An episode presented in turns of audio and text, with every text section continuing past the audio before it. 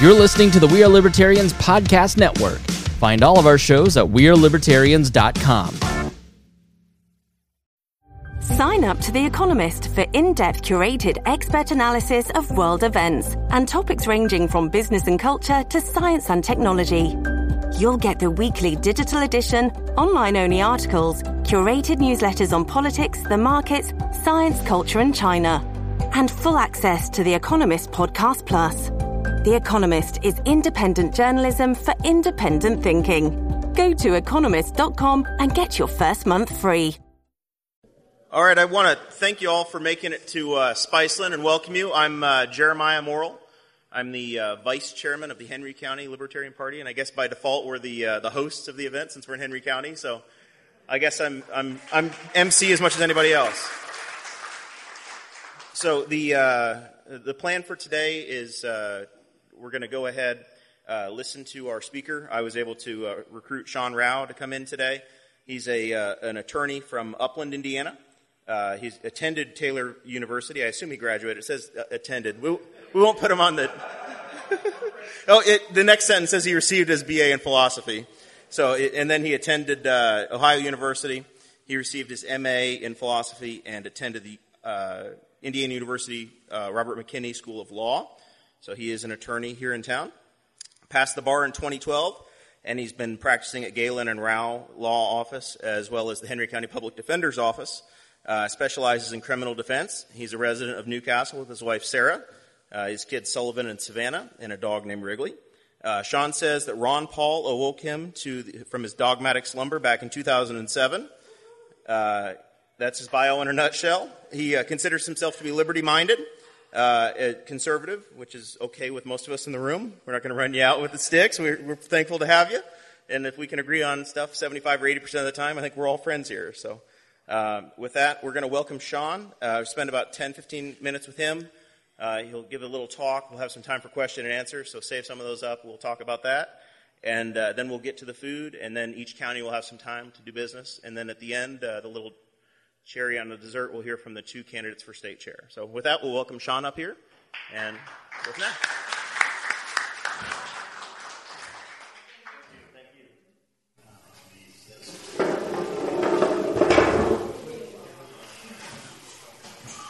my name's Sean Row. I live and work in New Castle. Uh, like uh, like Jeremiah said, I, I, practice privately at Galyen Row Law Office, and I do major felonies out of Henry, uh, the Henry County Public Defender's Office uh, mainly handling major felonies out of Circuit Court 1, so anything from uh, murder down to uh, manufacturing methamphetamine cases, those types of cases are the ones that I receive. So I have a pretty wide swath of, of cases I take care of.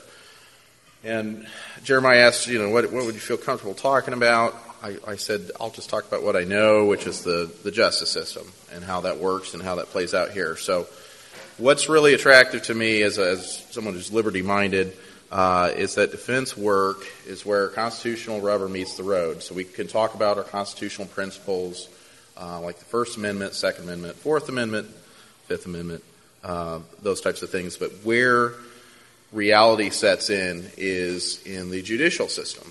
So if someone's accused of something and perhaps the state does something that is unconstitutional, I'm the person on the front line that gets to fight that fight. And I take a lot of enjoyment out of that. I take a lot of, um, it's, a, it's an honor to, to have that sort of profession, to be the agent for your client uh, who may have had their constitutional rights violated. Um, so that's, that to me in a nutshell is why it's important for liberty minded people to get involved with the judicial system, particularly in criminal defense. Um, and, and I get to work on constitutional law every day. So a lot of my colleagues in law school um, had a lot of you know high-minded ideas and things like that. But defense attorneys are the ones that are in the trenches fighting for your constitutional rights, to protect your constitutional rights. Um, there's great attorneys that do First Amendment work, Second Amendment work, but on a day-to-day basis, your criminal defense attorney, your public defender, is the person that's trying to defend constitutional rights in your community. And that's important um, because this is an adversarial system that we're talking about. It's, it's, sort of an us versus them. And I know that um, libertarians, liberty minded people sort of enjoy that challenge, enjoy the challenge of the full weight of the state going against your client, being able to step in their shoes and say, "There's something going on here. We need to we need to take a step back and, and take a look at whether uh, whether in fact what was accused actually happened and whether there were uh, people's rights that were violated." One of the great things about our system is that in criminal defense is that juries are ultimately the decider of the facts and the law. So that, it, you know, the state of Indiana can throw all these really awful, terrible accusations against people, and ultimately 12 people need to say unanimously that that person did it. And there's something that's very um, assuring about that. There's some things that are very, um, I think, appropriate about that because uh, in other countries you would have maybe one judge or a panel of judges deciding someone's fate somebody that's paid by the state and someone that's that's kind of has that influence and that sort of political interest to push for convictions and uh, try to get the bad guys and things like that. But um, ultimately, 12 people in your county can decide uh, what happens in a criminal case, and that's very assuring. And that's something that you know people talk about jury duty as oh I got to miss work, and it is it is a burden to some degree. It's critically important that people like yourselves or people that are your friends, your family, your neighbors. These people need to be the ones serving on these juries. We don't need to, to kind of pass the baton on to someone else to take care of this. This is something that, that's a civic duty. Um, this is something that ensures people people's constitutional rights. Um, but in the end, a lot of what I do is negotiate. And so when we're negotiating cases or criminal cases, whether it's it's murder or, or something uh, that's a that's a misdemeanor, um, we're looking at what's a fair outcome. And people ask me, a lot of times, if I'm at a party and people are a couple drinks in, they'll say, How do you defend those people? How do you, how do you defend these terrible criminals? The bottom line is, if you look statistically, in state court, 94% of all state cases in the state of Indiana or any, any state end in a plea agreement. So it's someone that is saying, I did something wrong, whether it's what I'm charged with or some lesser included offense or some other count, 97% in federal court. So 97% of the time to 94% of the time, these people are pleading guilty. And, and my job is to make sure that there's a fair outcome, that even at, at perhaps a contested sentencing hearing, that that person is entitled to a fair defense. That person is entitled to show the judge, if, if we're contesting what the sentence should be, that there are these mitigating factors. These are you know, these are the circumstances that maybe led to this.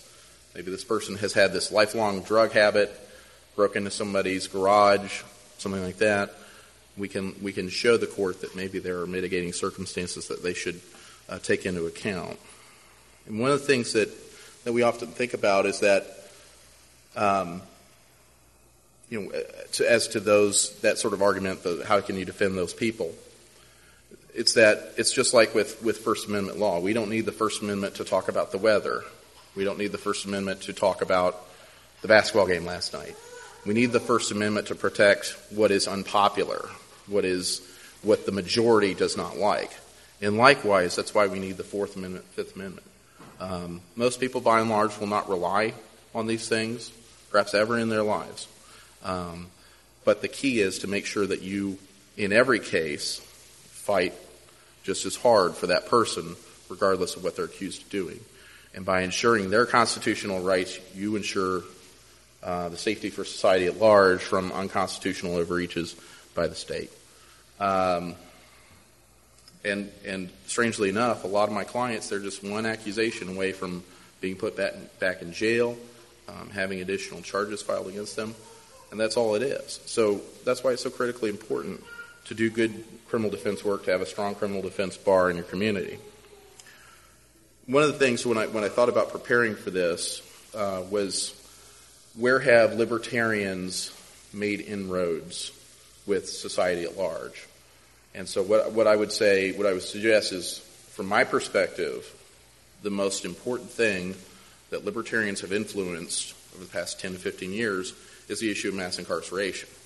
This is something that um, I think libertarians were at the at the tip of the spear um, at the beginning of uh, perhaps mid '90s, early 2000s.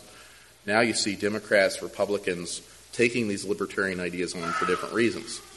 Um, for example, Republicans are worried about cost. They're worried about the cost of the taxpayer to house nonviolent individuals. Democrats are more worried about different notions of social justice and things like that. It doesn't really matter what your motivations are so long as you know that that's the problem. Um, you know, somebody like uh, Radley Balko, who I read somewhat frequently, he talks about mass incarceration quite a bit. So these ideas have permeated our, our society and legislature. And the state of Indiana, uh, fortunately, has taken steps to address that. In that, in relation to, when we're talking about mass incarceration, we're not talking about um, we need to let violent offenders out. We need to let murderers or burglars or uh, people that cause real, real problems. We're talking about people that are accused or, or uh, convicted of non-violent drug offenses, because those are the people that are warehousing, and these are the people that aren't necessarily a danger to their community, um, um, and it's not being treated as a medical issue or a uh, or an addiction issue. It's something that's being treated as a crime issue. So what the state of Indiana has done is made that passed different laws with this new, totally revamped criminal code, in that um, prior. So, for example, if you have a prior felony, prior to the revamp system, if you were accused or you were convicted of a Class B misdemeanor, or I'm sorry, Class B felony um, dealing in a narcotic drug, you'd be serving a mandatory minimum of 10 years, regardless. If you're, if you're talking about a felony, if you're within a thousand feet or so of a, of a school or something along those lines, you're talking 20 years. Okay, so the state of Indiana kind of realized, hey, we've got way too many things going on. And so they did two things, in my perspective.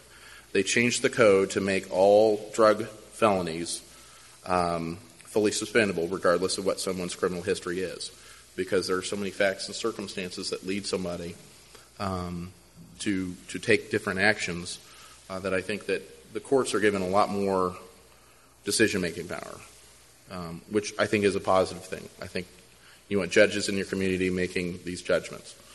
Um, second of all, uh, the state has introduced uh, different therapeutic ways of addressing things. So you, you have, I don't know, people in here for purposeful incarceration or therapeutic communities in the Department of Corrections. So say the offender has to go to DOC after they've been convicted of a drug offense. You can put them in a therapeutic community where they're getting treatment and counseling, things like that, and then maybe the judge says, I'm going to give you, you know, we got a stick and a carrot carrot is maybe you can modify your sentence and get out of prison if you do your drug treatment. Um, you know, some, it's, it is unfortunate that so many people um, have to get to that point, but at least the state is acknowledging that nonviolent drug offenses are a serious problem. But they're, they're still a problem that we need to address as a treatment issue rather than a, a full fledged criminal justice issue. Um, the federal system is a lot different. Uh, judges, oftentimes, their hands are tied. So they have to follow through with it just because Congress has passed the laws uh, that require them to issue mandatory minimums based on criminal history or based on an amount of the drug or whatever the case may be. Um, so Indiana, I think, is more on the cutting edge, and I think that people like yourselves have influenced both sides to to uh, make this a priority. Uh, further, uh, Indiana has has some issues going forward with that as well. So now, for example, level six felonies, they used to be class D felonies. So you're talking basic possession, um, maintaining common nuisance, these types of lower level drug related felonies. The DOC won't take these people. So now our county prison or our county jails are getting overcrowded, including in Henry County. So that's that's kind of the downside of what the state has done, and from my perspective, in that they've kind of passed the buck onto the counties. Um, and there, there, something needs to be done about that, I think. And, and we need to figure out whether we want to go towards more community based things like work release or home detention or something along those lines, um, or whatever the case may be. But I always make the argument every drug, nonviolent drug offense, you know, we don't need to warehouse people. We need to treat this as, as a public health issue We need to get people into treatment. We need to get these people into uh, where they need to be so that they can be successful. Because if you just house somebody in a jail cell for five years, you let them out, and you think things are going to be better, it's just empirically wrong. I mean, it's just not, there's nothing there there. You need to have treatment components and things like that and more of a, more of a compassionate look at these things. Um, so I think, you know, kind of in closing, from my perspective, libertarian principles are all, all through what I do in criminal defense, and it should be something that I can, um, in, in an adversarial system where I'm advocating for my client versus the state of Indiana, I should be able to push for these principles. Keeping the state within the confines of the Constitution, I tell the, tell the juries, you are the check on overreach, and, and use that. Um, juries can decide the facts and the law in the state of Indiana under the Indiana Constitution. Every jury trial I go to, I'm going to ask for that final instruction that states just states what the Constitution says. They are the judge. They are the judges of facts and law, and that's very important because you want to empower people. Because people think, well, you know, I'm just a normal person. I'm just, you know, auto mechanic or stay-at-home mom or whatever the case may be. You have all the power in this system. Don't forget that. So you want to empower people, and I encourage you to to do that. When maybe you have a friend that says, "Yeah, I got jury trial. I got to go be a juror. I want to do that." kind of remind them that, you know, ultimately if it was somebody that you knew whose life was on the line, maybe you'd want somebody that's careful and that's deliberate and that, that can think these things through and won't just go along with whatever the state says. Um, but, but most importantly, I want, to, I want you guys to come out of here knowing that you guys have influence on both parties. Not just your own, but, but the Republicans and the Democrats because they're picking up on these issues that libertarians have been talking about for years. People are listening because reality is starting to set in that we can't just house everybody and anybody just because they dealt, dealt a pill of hydrocodone in their own house, set up by a state CI that uh, had to work off their own drug problem. We can't put all these people in prison. Um, and I know libertarians have been on that for a long time. So I just want to, I just want to empower you guys. I want to encourage you guys that, you know, there is progress being made. I see it on the front line because I'm kind of the kind of the frontline soldier on some of these things. Uh, but it's coming through, and just keep up what, what you're doing. Keep up the good work because it's important.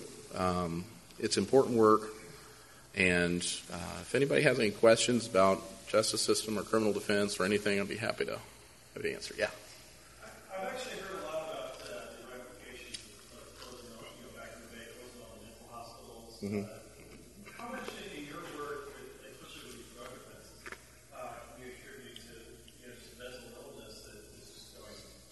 That's a really good question because it's I'm not a psychologist or a psychiatrist, so it's really difficult for me to to see that. And the effects of a drug like methamphetamine can mask or can appear to be schizophrenia or depression or whatever the case may be. Um,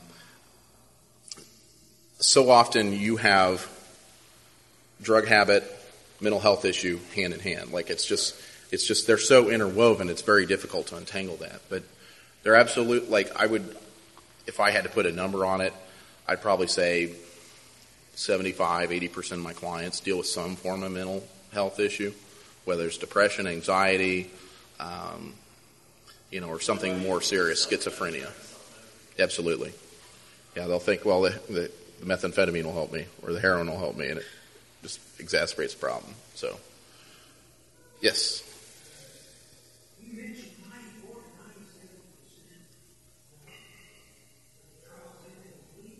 Yeah.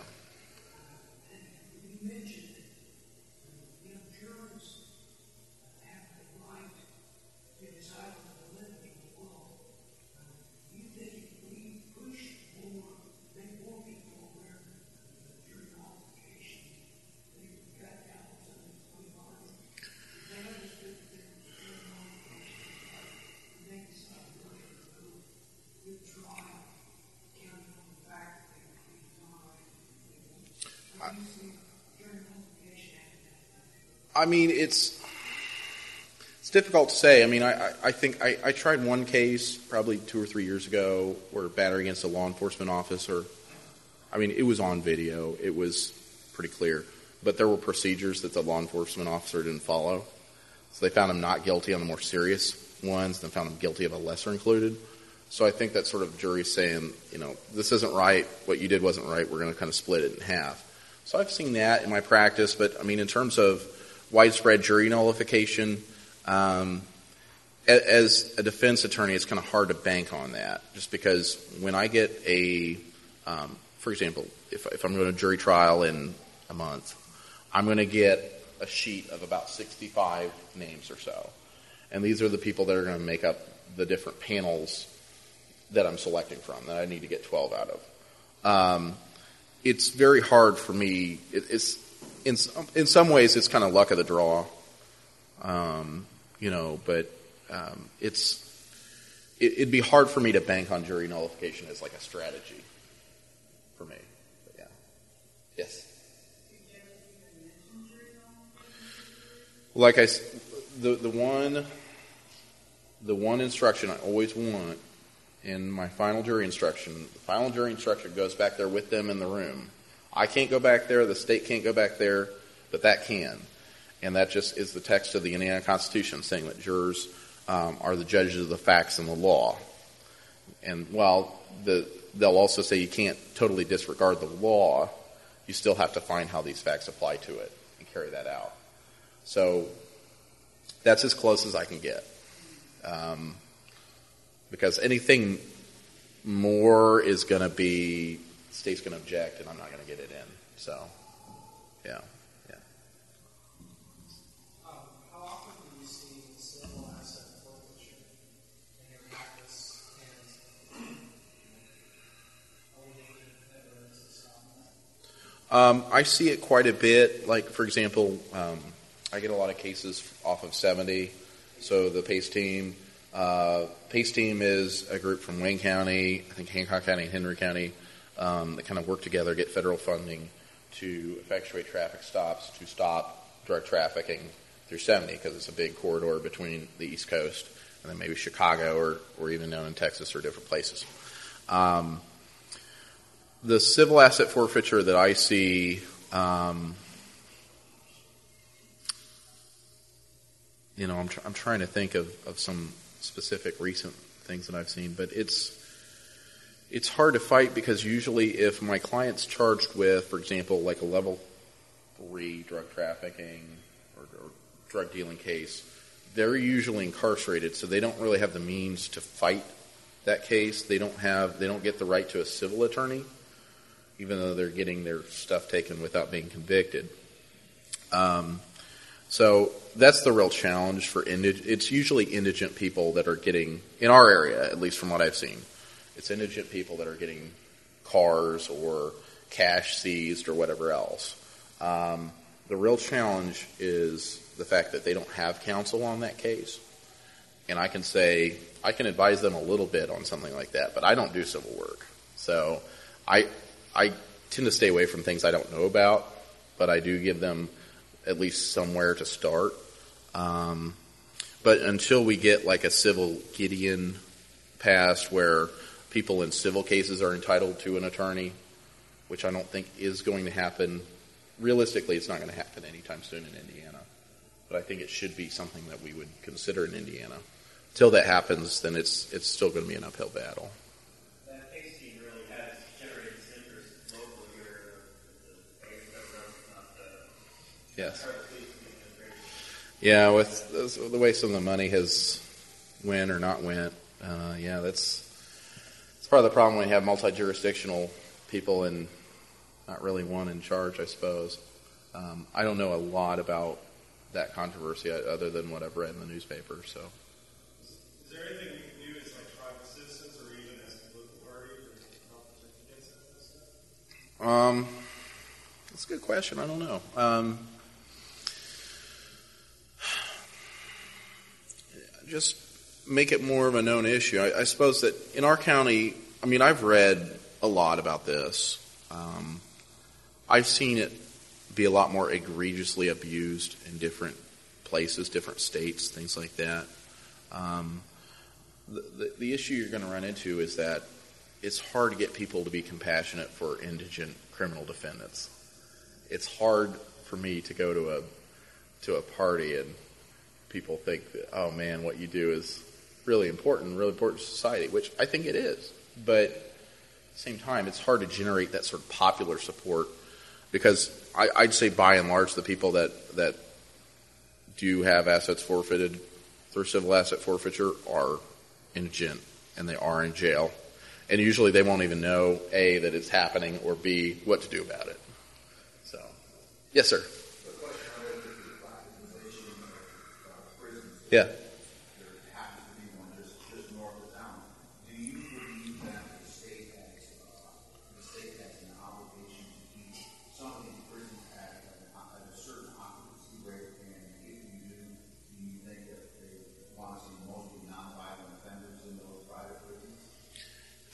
That's a good question. Yeah, that's that's a good question. I don't. It seems like it, right? It seems like they want to keep it at a certain level, um, just so they can keep the keep the money going, I guess. But uh, right now, what I see is there's a big shift of of I suppose obligation onto the counties now, so that they want they want to come out to the taxpayers of the state of Indiana and say we've saved all this money really what you've done is you pass the expense on to the county. So the county's stuck with the bill. So that's what I see more of as a trend, at least in our state going forward, um, in terms of in terms of incarceration issues.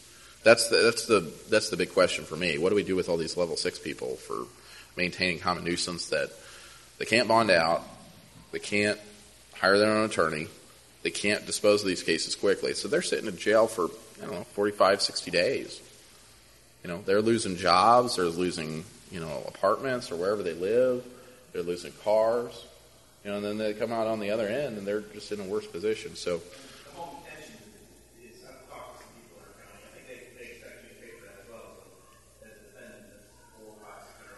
that's correct.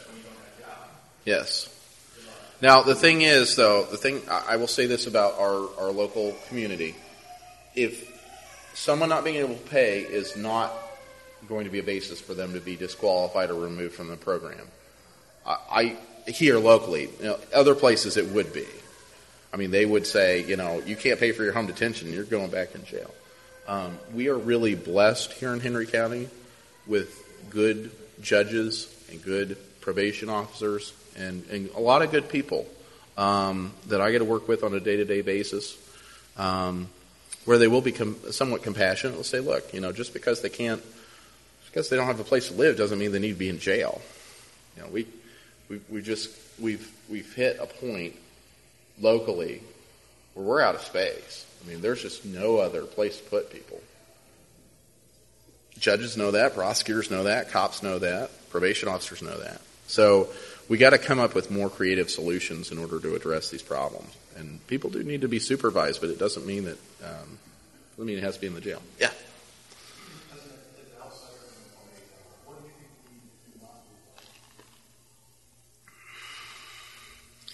Hard question. Um,